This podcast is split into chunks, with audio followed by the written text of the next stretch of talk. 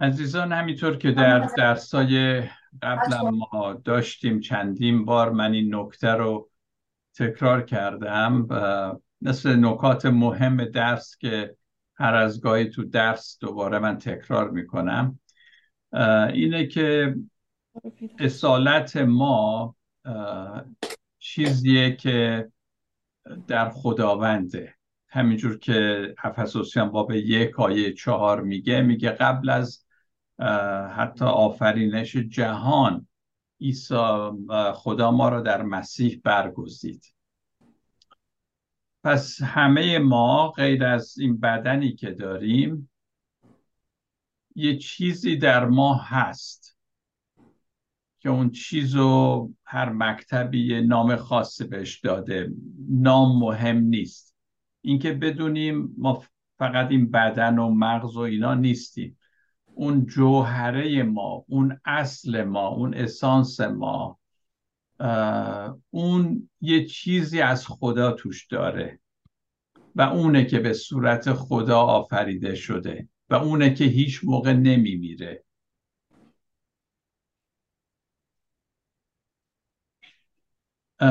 حالا برای اینکه ما بیشتر در این ماهیت اصلی خودمون، نفس اصلی خودمون که به صورت خداست، تو اون همیشه زندگی بکنیم که همیشه هم حضور خدا رو اونجوری حس میکنیم، برای این کار یه کاری لازمه که انجام بدیم و اونه که هویت کاذب خودمون رو تشخیص بدیم. یعنی غافل نباشیم از نفس کاذب، از هویت کاذب، اون چیزی که من نیستم، بلکه چیزایی است که از دوران کودکی، اون چه مردم گفتن، اون چه من فکر کردم، اون احساسات جریحه دار، اون بدرفتاری که با من شده، همه اینها تو نفس کاذبه. و ما برای اینکه در نفس خودمون، در اون جوهره اصلی، در خدا زندگی بکنیم، باید این نفس کاذب رو هم تشخیص بدیم، بشناسیم و روی معایب شخصی و سایه هامون کار بکنیم. این کلمه سایه رو من میخوام یک کمی توضیح بدم که بدونیم دقیقاً چیه. این کلمه سایه رو روانپزشک معروف یونگ برای اولین بار اینو ارائه داد. بنابراین یه چند چیزی رو از یونگ میخوام بخونم برای اینکه بدونیم وقتی میگیم سایه من یعنی چی، سایه شخصیتی من یعنی چی. یونگ میگه ما برای یک پارچگی شخصیت مجبوریم با بدیها دست و پنجه نرم کنیم، با سایه روبرو شویم و با اهریمن در هم آمیزیم. هیچ راه حل دیگری نداره. یونگ میگه با معایب شخصیتی، با سایه های شخصیتی ما باید روبرو بشیم، راه فراری نیست، باید بشناسیم اینها رو. بیشتر ما با این باور بزرگ شدیم که آدم‌ها برخی ویژگی‌های خوب و بد دارن و برای اینکه دیگران ما را قبول داشته باشند باید خودمون را از شر صفات بد رها سازیم یا اونها رو پنهان کنیم. اگه من نمیتونم از شر یک صفت بد، مثلا خشم، رها بشم، خشممو پنهان میکنم. به همین خاطر شما گاهی اوقات مردمی میبینید که ظاهرا هیچ خشمگین نیستن ولی خشمشون رو فرو بردن، یعنی خودشون رو اذیت میکنن در واقع. یا این موقعی همین خشم ممکنه به صورتهای خیانت، چیزهای از این قبیل در بیاد، حسادت. پس ما یاد میگیریم که ظاهر خوب برای مردم داشته باشیم. حالا یونگ میگه ما باید بشناسیم خودمون، بریم تو ناخودآگاه خودمون، ببینیم چه چیزایی اونجا نهفته است و با اونا روبرو بشیم. تا روبرو نشیم از چنگ اونها آزاد نخواهیم شد. بنابراین ما یک ماهیت اصلی داریم که به صورت خداست و یه مقدارم آت و آشغال داریم که چسبیده به این و یک نفس کاذبی را به وجود آورده و ما تو اون نفس کاذب پنهانیم. سعی میکنیم خودمون رو خوب نشون بدیم، به هر حال مردم رو راضی بکنیم، چیزایی از این قبیل. اینا همش سایه های ما هستن. بعد اضافه میکنه بدین ترتیب ما بخشی از وجود خود را نادیده میگیریم یا سرکوب میکنیم. همین که خشم خودمون رو سرکوب میکنیم یا نادیده میگیریم، میگیم نه کی میگه من عصبانیم، هیچم عصبانی نیستم، انکارش میکنم. اما نتیجه این کار چی میشه؟ محروم ساختن خود از این یک پارچگی شخصیت و محبت‌های پنهانه. و در بخش تاریک وجودمون که همه اینها رو ما میگیم سایه شخصیت. پس سایه شخصیت یه همچین چیزیه، سایه هست، لزوما این نیست که من آدم بدیم. شاید این سایه بخشی از اون بدرفتاری هایی باشه که در من اتفاق افتاده و منو جریحه دار کرده، اونها هم جز سایه هاست. حالا یا تقصیر من بوده، تقصیر یکی دیگه بوده، مسئله اینجا نیست. مسئله اینه که این سایه ها در وجود من هست. این هویت اصلی همینجور که گفتم شما بستگی داره در چه مکتبی درس میخونید یا پیرو به کدوم فرقه هستید، کاتولیکید، پروتستانید، کتابای بودا رو میخونید، نمیدونم خیلی. به هر حال اینا اسامی گوناگون داره. یه جایی میگن نفس واقعی the true self، یه جایی میگیم soul یا بگیم روح، جان ما. بعضا میگن awareness آگاهی، consciousness. همه اینها در واقع همین نفس واقعی ماست و این چیزیه که هرگز نمیمیره، همینطور که گفتم، و در خدا حیات داره، حیاتش در خداست. عیسی مسیح در لوقا باب 11 آیه 34 میگه چشم چراغ بدنه. چشم چراغ بدنه یعنی چی؟ یعنی اینه که منظور اینه که دیدن خیلی مهمه در مسیحیت، در رشد روحانی دیدن، بینش خیلی مهمه. به همین خاطر میگه چشم چراغ بدنه. دیدن بخش عظیمی از زندگی ما رو به خودش میگیره و یه بخش هم اینه که ما ببینیم چه چیزی رو، معایب خودمونو، سایه های خودمون رو ببینیم. وقتی ببینیم بهتر رشد میکنیم. بعضی ممکنه سن و سالی ازشون گذشته ولی این بینش رو هیچ موقع نداشتن. دادگاه نورنبرگ میدونید چه دادگاهی بود؟ اونجا بود که نازی ها رو به محاکمه کشیدن، طرفداران هیتلر که این همه آدم کشته بودن. و جالبه که تو این دادگاه بعضی از نازی‌ها بودن که هنوزم پافشاری میکردن که کارشون کار خوبی بوده، یعنی اصلا باور نداشتن که بد کاری کردن، این همه آدم کشتن. پس چقدر ببینید مهمه که آدم نبینه بدیهاشو، معایبشو نبینه. چشم چراغ بدنه و عیسی مسیح میگه باید دید. دیدن خیلی مهمه برای اینکه ما رشد روحانی بکنیم. ما هرچه بیشتر و هرچه زودتر معایب رو ببینیم، خطاهامون رو ببینیم و طلب آمرزش بکنیم از خداوند یا از کسی که بدی کردیم بهتر خواهیم زیست. هرچی عقب بندازیم این کار سخت‌تر میشه. مثل نازی‌ها شاید به یه جایی هم برسیم که اصلا باور بکنیم که کار ما خوبه. من آدم میکشم، در واقع خدا رو خدمت کردم. سایه ها یه ترکیبی است از نور و تاریکی دیگه، نه؟ وقتی میگیم سایه، سایه که تاریکی مطلق نیست، نور مطلق هم نیست، ترکیبی است از اینها. در واقع ما هیچ موقع نمیتونیم تاریکی محض یا نور محض رو ببینیم. همیشه سایه روشنه، سایه ها هستن. وجود ما همینجور از نور و تاریکی، خوبی و بدی تشکیل یافته. و همین خاطره که عیسی مسیح میگه فقط خدا خوب است. خوب مطلق فقط خداست. البته این به اون معنی نیست که ما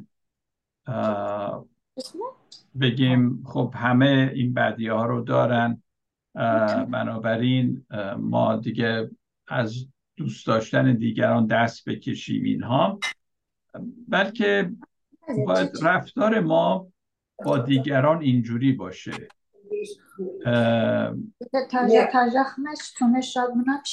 لطف کنید اون میکروفونتون رو ببندید. روزیکس آیپد. این به اون معنی نیست که ما از دوست داشتن دیگران دست بکشیم، بلکه باید بدونیم که همه ما نقاط ضعف و قدرت داریم و باید خود و دیگران را همینجوری بپذیریم به عنوان انسان جایز الخطا که خوبی و بدی در وجودشون هست.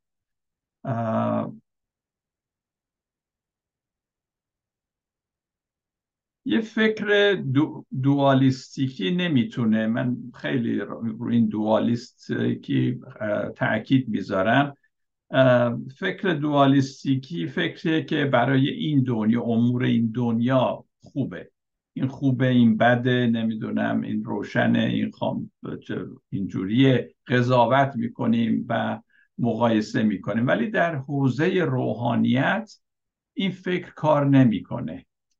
این فکر عرفانی روحانی دو قطبی نیست، همه رو شامل میشه. چنین فکری میتونه دوست داشته باشه، میتونه ببخشه، میتونه صبور باشه. میگه بین من و اون هیچ فرقی نیست، من خودم رو اگه دوست دارم اونو هم میتونم دوست داشته باشم. درست، یعنی حرف مسیح. وقتی عیسی مسیح میگه دشمنان خود را دوست داشته باشید، دیگه اینجا دو قطبی، دوالیستیکی، دوگانه فکر نمیکنه که من خوبم اون بده. میگه اونم مثل نفس خود دوست داشته باشه. پس یک پارچگی، هولیستیک فکر در اینجا هستش. غیر از این ما در یک فضایی قرار میگیریم که فقط محکوم کردن در اونجاست. هم خودمون رو محکوم میکنیم، هم دیگران را. و در این محکوم کردن ها ما حبس میشیم اگه غیر از این بخوایم قضاوت بکنیم. عیسی مسیح در یوحنا 14:20 میگه در آن روز خواهید دانست که من در پدر هستم و شما در من و من در شما. من کتابای تفاسیر زیاد خوندم، موعظه و تعلیمم گوش کردم. یه چیزی که خیلی کم من میبینم در کتابها و در موعظه ها همینه که مثلا بگن آخه چجوری مسیح میگه من در پدرم یعنی چی؟ و شما در منید، من در شمام یعنی چی؟ و البته اشکالم نداره که نتونن توضیح بدن. در واقع خوبه که نمیتونن توضیح بدن، چون اگه توضیح بدن باز میشه فکر دوالیستیکی، باز میشه آقا تعریفش رو بنویس اینجوری که میگم. نه، این یک تجربه است. شما تجربتون رو وقتی میگید خاص خودتونه، هر چی هم بگید باز من 100% نمیفهمم احساستون و تجربتون رو. و این یه تجربه است. چطور مسیح در من، من در مسیح و ما، من و او در خدا. خب اینو عیسی مسیح گفته، اینو باید جدی گرفت. این یعنی عرفان مسیحی. من نمیدونم چرا از مسیحی یا از من ایراد میگیرن که من میگم من در مسیحیت عرفان هست. اصلا مسیحیت کلن عرفانه، مگه غیر از اینه؟ عیسی مسیح تعالیمش همینه، من در پدر هستم و شما در من و من در شما. خب اینو با یه فکر دوالیستیکی نمیتونی بفهمی. بعد عیسی میگه در آن روز خواهید دانست که من در پدر هستم و شما در من و من در شما. نمیگه و آن روز شما خیلی سعی خواهید کرد و تقلا خواهید کرد و بالاخره میرسید به اونجا. میگه خواهید دانست، فقط همین. یعنی چی؟ یعنی یه چیزی نیست که بری دنبالش، هست همین حالا. من در شمام، شما در من و ما در خداییم. منتها الان نمیفهمید شما این موضوع رو، بعدا میفهمید. فقط فهمیدنه، فقط دونستنه، و الا در حال حاضر هست. نمیگه در اون روز من در شما خواهم بود، میگه در آن روز خواهید دانست. یعنی الان هم من در شما، منتها نمیدونید، بالاخره یه روزی خواهید دانست. پس دونستن، دیدن، گفتن آها اینه. میدونید رشد یعنی این، در مسیحیت اینه. چیزی شدن نیست، ما همونی میشیم که هستیم. حیات خدا در ماست و عشق خدا از ما سرازیر میشه وقتی که ما آماده باشیم. هر موقع آماده هستیم، در این حالت هستیم، این در ما صورت میگیره. هر کی از عیسی میخواست که اونو شفا بده، چرا این کارو میکرد؟ چون اعتماد داشت به عیسی که عیسی میخواد که اونو شفا بده، و الا پیش اون نمیرفت. این اطمینان رو داشتن. تنها شرط همین اعتماد کردن به عشق عیسی است که عیسی عاشق ماست، عاشق جانهای ماست، و من به این اعتماد دارم. مسیحیت یعنی همین. هیچ شرط دیگه‌ای هم لازم نیست. من عیسی رو همون جور که هست عاشقشم، قبول دارم. وقتی خدا رو میطلبی یعنی که همکنون در خودت با او ارتباط برقرار کردی.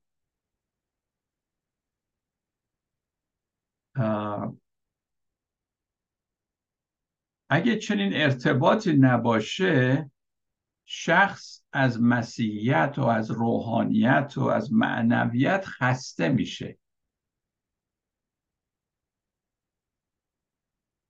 اگه فقط یه سری شریعت و تعالیم باشه. و به همین خاطره که دین متاسفانه شرایطی گذاشته که کار رو سخت‌تر کرده و شکاف میان خدا و انسان رو بیشتر کرده. دین، خدا پیش از آفرینش جهان ما را در مسیح برگزید. عیسی کیه؟ عیسی یه حالتیست یا یک وجودیست، خدا انسان. در وجود عیسی خدا انسان هست و عیسی اینو پذیرفته بود و ازش هم لذت می‌برد، خرسند بود. خدا انسان. وقتی گفت من و پدر یک هستیم در یوحنا 10:30 می‌بینیم یهودیان ناراحت شدن، شوکه شدن. این چی داره میگه؟ این چه ارتباطی داره میگه؟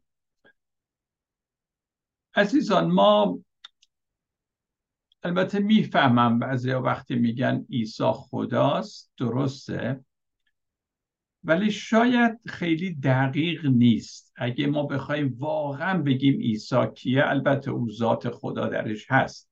وقتی میگیم عیسی خداست، منظور اینه که او الوهیت داره، ذات خدا در او هست. ولی اگه توجه بکنیم به تجسد، جسم پوشیدن عیسی، اینکارنیشن به انگلیسی، ببینیم یک تعریف دیگه‌ای باید بکنیم از عیسی. چون هدف تجسد خدا در بشر یه چیز دیگه‌ای بود. شاید اینجوری بگیم بهتر باشه. ببینم نظر شما چیه. شاید بهتره بگیم عیسی اتحاد میان خدا و انسانه. عیسی خدا انسانه. پس نگیم عیسی خداست، بگیم عیسی خدا انسانه. حالا روی این فکر بکنید. البته این چیزی از خدا بودن عیسی کم نمی‌کنه، ولی عیسی خدا انسانه، یعنی همون اندازه که خدا هست بشر انسان هم هست. بنابراین ما اینجا با یه چیز سومی روبرویم، خدا انسان و بعد خدا انسان. درست؟ خدا یک، انسان دو، خدا انسان سه. عیسی خدا انسانه.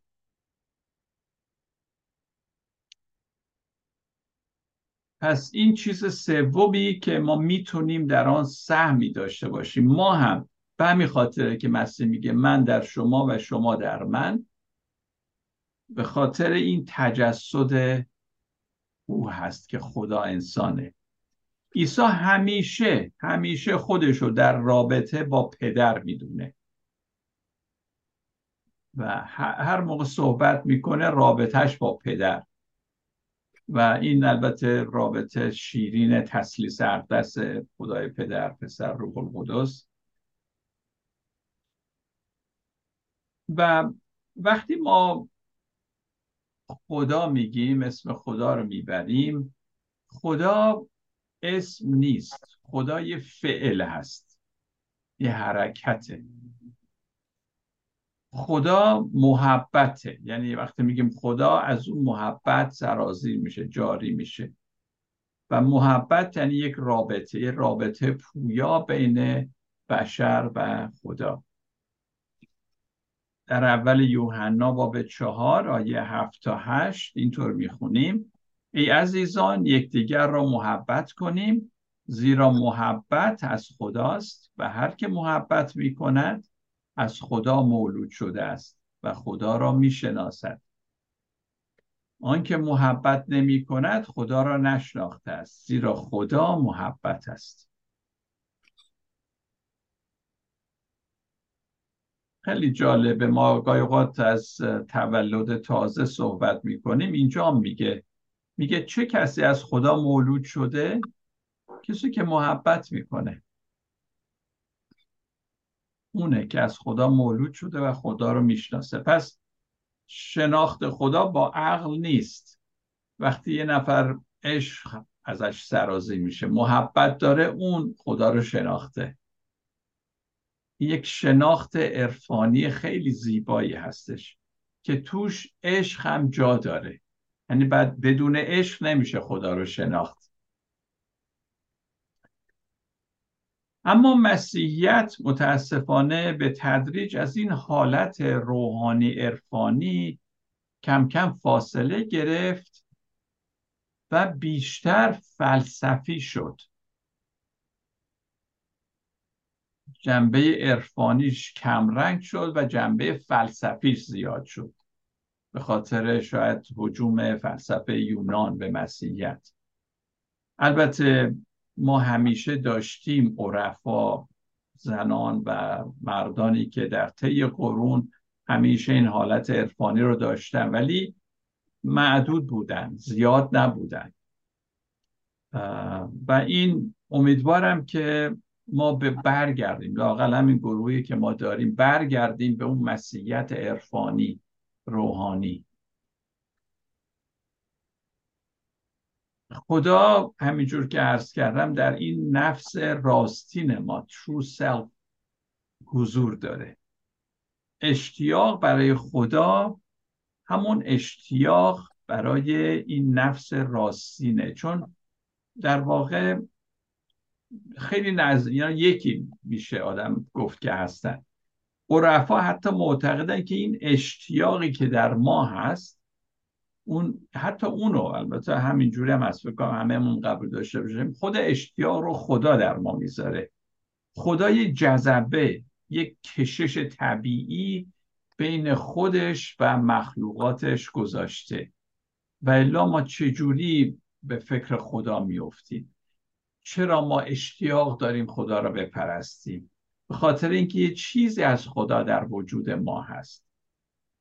در غیر این صورت هیچ پیوند و اتحادی میان فانی و باقی نخواهد بود، میان چیزی که از بین رفتنیه و میان چیزی که ابدیه. وظیفه دین اگه دین راستین باشه یکی بیشتر نیست، و اون اینه که این دوتا رو یکی گردونه، یعنی فانی و باقی رو، خدای ابدی رو و بشری که فانی هست. و خدا توسط عیسی مسیح بود که این شکاف میان خود و مخلوقات رو از طرف خودش برداشت، پر کرد. حالا ما هستیم که با این اشتیاق عمیقی که در ما هست سعی میکنیم به طرف خدا بریم و جذبش بشیم. خدا در واقع اینطور میگه من از خلقتم جدا و از خلقتم دور نیستم. من بخشی از خودم رو در همه چیز نهادم، و از این روست که اشتیاق وصل شدن در اونا هست. اگه چیزی از خدا در ما نباشه این اشتیاق در ما نخواهد بود که ما میخواییم خدا رو بپرستیم، به او نزدیک بشیم. و این شعر معروف مولوی واقعا در این مورد خیلی روشنگره. بشنو از نی چون حکایت میکند، از جدایی ها شکایت میکنند. جدایی ما و خدا، یا ما از اصل خودمون، که از نیستان تا مرا ببریدند در نفیرم، یعنی در ناله‌ام، فریادم، در نفیرم مرد و زن نالیدند. سینه خواهم شرح شرح، یعنی پاره پاره، شرح شرح از فراق تا بگویم شرح درد اشتیاق، اشتیاقی که ما به سمت خدا داریم. هر کسی که دور ماند از اصل خیش، اون اصل خودمون، اون اصلی که بر عشق، اون نفس اصلی ما، باش جوید روزگار وصل خیش. ما هی میخواییم وصل بشیم به خدا. این نوع وصال در اشعار عرفانی ما خیلی زیاده. در غزل‌ها در کتاب مقدس میبینیم، و همینجور در مولانا، حافظ و یوحنای صلیبی. من خیلی دوست دارم شاید یه بار راجع به یوحنای صلیبی هم صحبت کنیم، از عرفای معروف جان آف دی کراس، معروف مسیحیه. به اشتیاق و رابطه عاشقانه، و حتی در اون اندازه که بعض از این عرفا این رابطه عاشقانه رو حتی به رابطه جنسی هم تشبیه کردن. البته منظورشون اینه که انقدر که صمیمیت و اشتیاق شدید هست بین عاشق و معشوق، بین خدا و انسان.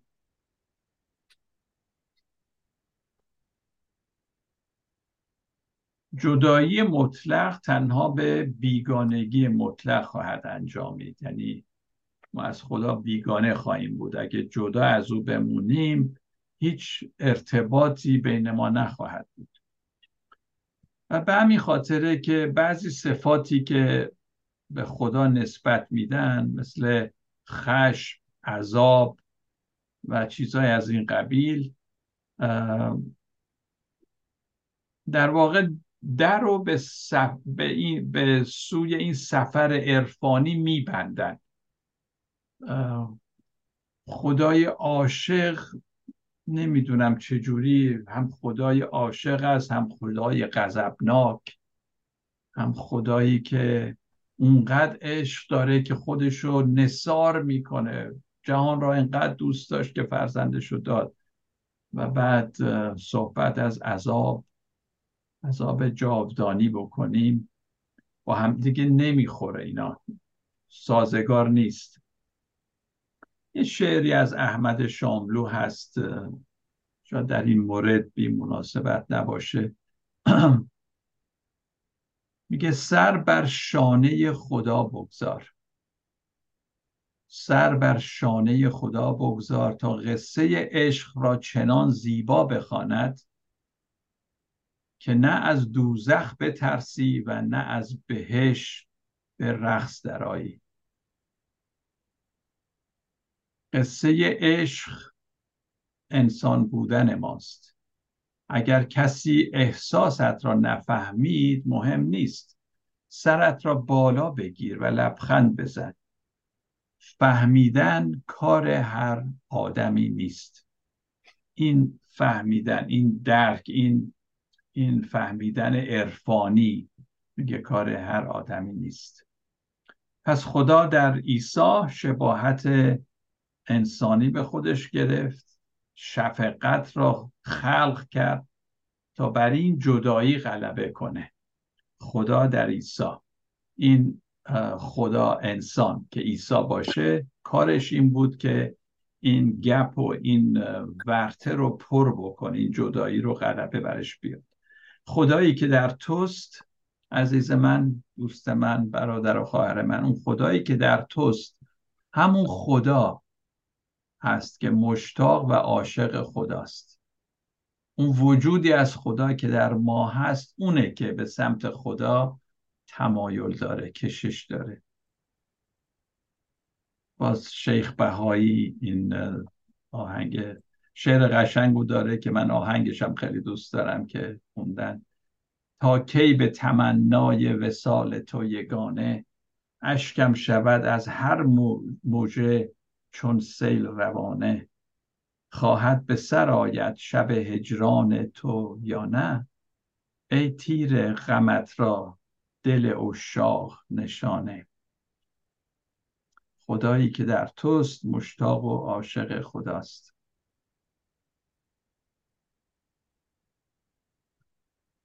در مزمور باب 7 آیه 42 اینجور میخونیم که میگه ژرفنا به ژرفنا ندا میدهد، لجه به لجه ندا میدهد، ترجمه قدیمی میگه. مهاتما گاندی یکی از گفته هاش اینه که میگه اون تغییری که میخوایی تو در دنیا ببینی، اون دگرگونی تغییری که میخوای ببینی، اون میگه خودت همون تغییر باش، همون تغییری که دوست داری در جهان ببینی. ما خیلی فکر میگیم باید اینجور باشه، باید اونجور باشه. میگه خودت باش، اونجوری که باید باشه خودت باش. میخوام راجع به این یه ذره حالا با هم دیگه صحبت کنیم. عزیزان، برای داشتن زندگی روحانی، زندگی معنوی، spiritual life، لازمه بدونیم که همیشه بین بیننده و آنچه دیده میشه یک شباهت و سازگاری و ارتباط هست، بین بیننده و اون شیئی که در رأس بینش، دید من قرار گرفته، و همینطور بین جوینده و آنچه یافت میشه یک ارتباطی هست. اینا جدا نیستن از هم دیگه، یه شباهت و سازگاریه. ما به جستجوی چیزی خواهیم رفت که اون را کشف کرده و طعمش رو چشیده باشیم. درست مثل یه نفر که مثلا یه ذره عسل خورده، شیرینه، و حالا همش دنبال عسله. وضع ما اینجوری عزیزان، ما یه چیزی از خداوند چشیدیم، اینه که هی دنبالشیم. کسی که نچشیده چطور میتونه دنبال چیزی باشه؟ و همین خاطره که میگم بین بیننده و آنچه دیده میشه یک ارتباطی هست، بین جوینده و آنچه یافت میشه. وقتی ما صورت خدا رو در خود ببینیم نمیتونیم اونو در دیگران نبینیم. ما نمیتونیم فقط من به صورت خدا خلق شدم دیگری نه. نمیتونیم اون رو در دیگران نیز نبینیم و ندانیم که اونها هم مثل ما بدون اینکه شایسته باشن مستحق باشن از صورت خدا برخوردارن، درست مثل ما.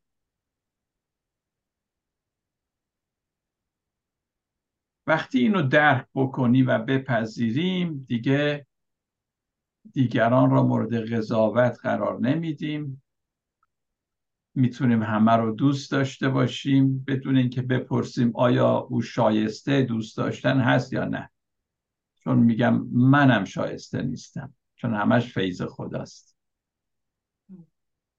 چنین درک و تجربه‌ای ممکنه یهویی به شما دست بده، اما به تدریج عمیق‌تر میشه.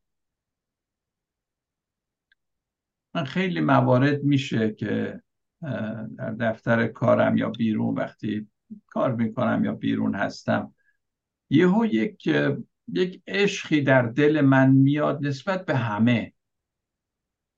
گذشته میرم، بعد آشنایانی که داشتم، کسانی که حتی در غیر حیات نیستن یا اونایی که هستن، و احساس میکنم یه چیزی از خدا در من هست که عاشق اینجور آدم هست. این من نیستم، چیزی که از خداست، همون صورت خدا که در منه. عارفان خودشونو و هر چیزو و هر کس دیگر را در اون تمامیتش میدیدن، مشاهده میکردن. از این روست که شخص دوست داره در کنار همچین اشخاص عارف باشه، اشخاص عاشق. چقدر آدم دوست داره با اونا باشه، نه اینکه پیش کسانی باشه که مدعیان و هی میخوان بند کنن به آدم، آقا این آیه چرا اینجوری شد، اونو درست نگفتی. کسی که عاشق کلیت رو میبینه، با جزئیات کاری نداره. یه انسانی که به صورت خداست، عاشق اون هستیم. اما اشخاص دو قطبی در یه دنیای دیگه زندگی میکنن، از هم گسیختن، یک پارچه نیستن، از هم گسیختن. نمیتونن برخی بخشایی را که حتی در وجود خودشون هست بپذیرن یا ببخشن. حتی خودشون رو چند پاره کردن، منسجم نمیتونن ببینن، نمیتونن باور کنن که خدا در اونها ساکنه. حتی کسی که بدون خدا درش ساکنه با خودش هم آرامش داره، جنگ نداره با خودش. این عدم بخشش به چه شکلی نشون داده میشه؟ خودشو نشون میده در یک فکری که معذبه، در دلی که بسته است، سخته، یا ناراحتی‌های درون خودش. به هر حال تو همه اینها دیده میشه این عدم بخشش. ذهنی که منقسم باشه، چند تیکه شده، هر چیز را چه در خودش و چه در دیگران همینجوری به شکل تیکه تیکه میبینه، هولیستیک نمیبینه، منسجم نمیبینه. چنین شخصی در هر وضعی مخالفت، واکنش، ترس، مقاومت ایجاد میکنه. هر جا باشه مخالفت و واکنش و ترس و مقاومت و چیزهای منفی دیگه ایجاد میکنه. ما وقتی میتونیم اوضاع دنیا رو اصلاح کنیم عزیزان، که آنچه را که دوست داریم در بیرون ببینیم، همینجور که مهاتما گاندی میگه تغییری که میخوای در بیرون ببینی اونو در درون خودت تقویت کن، خودت باش اون تغییر، نه اینکه از دیگران انتظار داشته باشیم یا حتی مجبورشون کنیم، بلکه از خودم. من در یه جایی میبینم ناآرامی میبینم، برمیگردم ببینم ناآرامی درون خودم چیه، اگه در جایی عدالت نیست شروع میکنم این عدالت رو در خودم دیدن. اگه میخوای دیگران مهربانتر شوند اول خودت مهربان باش. نه عیسی مسیح هم تمام تعالیمش همینه. اگه میخوای در دنیای خارج آرامش باشه اول خودت شروع کن با آرامشی که در درون توست و از اون به دیگرانم بده. اگه در دیگران خشم میبینی به خشم درون خودت توجه کن. خلاصه منظور اینه که هرچی در بیرون هست در درون خودت جستجو کن. اگه چیزی باید اصلاح بشه در درون خودت اول درست بکن. اگه میخوای دنیا انصاف داشته باشه شروع کن به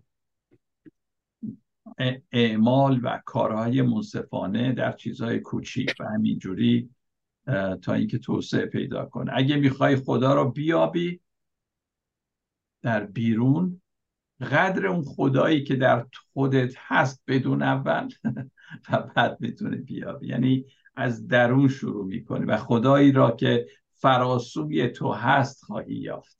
همه چی شروع میشه از درون انسان، چون اون خدایی که در تو هست میدونه چجونه و در کجا در پی خدا باشی. لوقا باب 6 رو میخونم آیه 36 تا 38. پس رحیم باشید چنان که پدر شما رحیم است. داوری نکنید تا بر شما داوری نشود. محکوم نکنید تا محکوم نشوید. ببخشایید تا بخشوده شوید. بدهید تا به شما داده شود. پیمانه‌ای پر فشرده تکان داده و لبریز در دامنتون ریخته خواهد شد. زیرا با هر پیمانه‌ای که بدهید با همون پیمانه به شما داده خواهد شد. هر که بخواهد به دست آورد، هر که بجوید یابد، هر که بکوبد در به رویش گشوده شود. از هر چه می‌خوای تو انجام بشه در بیرون باشه، خودت از درون همون باش. اشتیاق برای جستن، کوبیدن نشون میده که در حال حاضر ما کی هستیم. آیا این اشتیاق رو داریم؟ جستن، کوبیدن. مشتاق چیزی هستی که در حال حاضر از آن چیز تا حدی برخورداری. اینطوریه منظور عیسی مسیح. واقعا اگه چیزی در من نباشه نمیتونم اونو به بیرون هم از من تراوش نخواهد کرد به بیرون. مشتاق چیزی هستیم ما که چیزی ازش چشیدیم. به قول پولس رسول میگه نوبر روح القدس را. نوبر چیزیه که مزه مزه میکنیم و بیشتر میخواییم و این چیزیه که از کلام خدا من فهمیدم. مرسی برای توجهتون.